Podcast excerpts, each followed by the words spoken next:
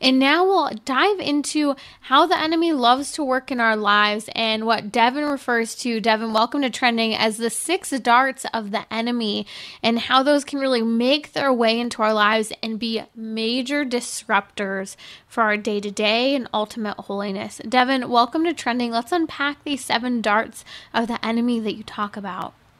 Yeah, that sounds great, Timmerie. Um, well, I think the where we can really start is why are there so few great saints today? You know, there are a lot of saints today that are living, um, but I think why is it that maybe we're not tapping into that glory, that power that God has for us? And I think it's because we've got an enemy, and that enemy is an expert at convincing us to you know, live his methods, his ways rather than God's. And so he uses this little pro- process. The key is it all begins with this. We have, a, uh, I guess, a goal. Our goal is heaven. And if we're parents, if I, as I'm a father, my goal, my vocational task is to lead my family to heaven. And so the devil, he's going to attack me. And he's got these six darts, which I, I, I, the six darts of the devil, which is a great strategy in a sense from the satanic perspective to take us out. And the first dart is doubt. And that is the key. That is the, I guess, the spearhead of his strategy. Because as Hebrews chapter 11, verse 6 says, says, without faith, it's impossible to please God. And so if we're not trusting in God, if we don't have faith in God, we're going to lose.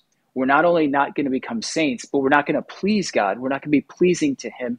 And we could be, in a sense, not doing his will. And so the devil's goal right off the bat, his his first objective is to get you to doubt God's greatness, his generosity, his benevolence, his goodness, his love, all of that. And that's where it begins. And can we all not relate to that, right? Mm-hmm. I mean, right. that's where it all begins. And doubt can lead many people to just outright shut down. That self doubt, mm. doubt in others, doubt in doubting the culture and the world that there is any hope. And it can really lead us to shut down and have this sense of despair or even sometimes just recklessness in our behavior.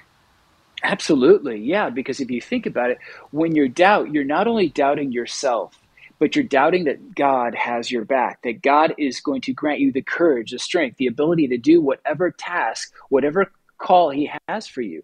And so when we doubt, the next step, the next fiery dart that the devil launches against us is discouragement, anti courage. He wants to rob us of this courage to do great things for the Lord or to step out. And, uh, you know, I love evangelization because you can meet someone you barely know and say, you get in a conversation is there anything i can pray for you for? Or you know you you you, you say things like that to try to get them to think about god to invite them in and to really actually do something for them.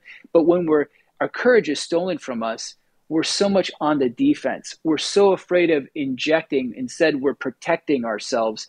And that's what the devil wants he doesn't want injectors of Christ into society. He wants us on the defense, protecting ourselves. And so doubt will always lead to discouragement and anti courage.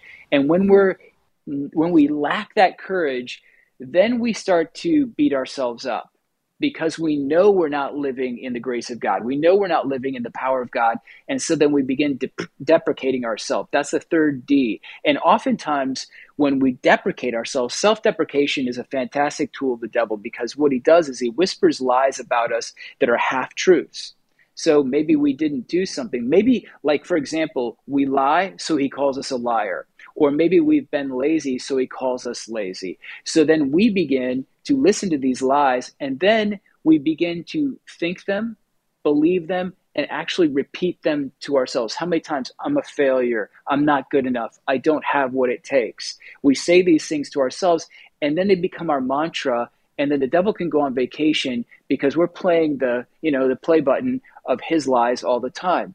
And then another side to this, though, is we not appreciate or deprecate ourselves, but then we begin to deprecate others. We begin to depreciate them. And why do we do this? Because we feel so bad about ourselves that we want to feel better about ourselves that we try to bring people down below us. And one of the ways when we're fallen is that we try to take down, you know, character assassination or criticalness or rash judgment.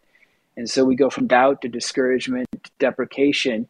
And then that deprecation will usually lead to some form of disobedience to really make us feel better. You know, so you got the guy who feels weak and he hasn't really been courageous in any aspect of his life. And so he might appeal to lust.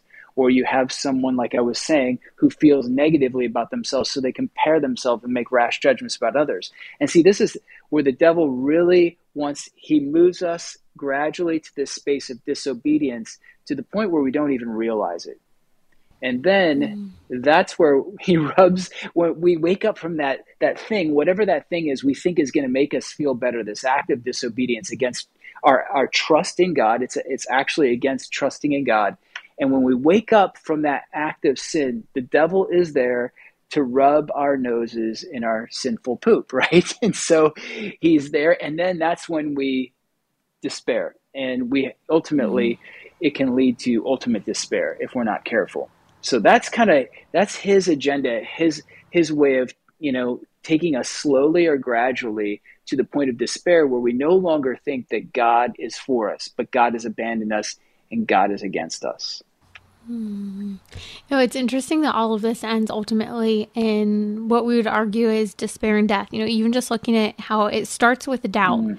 that self doubt, that doubt in the culture, the doubt in God, the doubt in others, to you know feeling discouraged that self-deprecation where you just start to define yourself according to your sin and your mistakes and how I, you mentioned how that next leads to disobedience. Can you explain a little further the connection to disobedience uh, within the culture within the vocation uh, individual vocations but also as you know a person of faith as well Sure. Yeah. So that's a great question, actually. So that makes it super practical. So I'm a father, and when I begin on this route of doubt, um, and I begin to doubt who God has made me to be, or I doubt His plan for me, and then I begin to, you know, eventually I get to that where it's discouragement, deprecation. I'm talking ill about myself, maybe about others.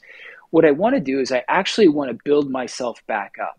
I want to try, and because we can't, usually, human beings cannot stay in self doubt and self deprecation too long without going insane. So, what we do is we either try to numb ourselves with coping mechanisms and comforts, or what we will do is we will commit some kind of action to try to make ourselves feel better. So, say, like I had a friend who was an he's an incredible contractor, um, very talented guy but he would begin to have this self doubt and this self self loathing, and he began stopping by the bar every night on the way home from work. He knew he wasn't supposed to. He knew he had a family to get home to dinner, you know, and and then it was you know chewing on onions to cover up the alcohol, you know, the the smell in his breath, and then pretty soon he's you know he's deep in his alcoholism and he's it's destroying his family life.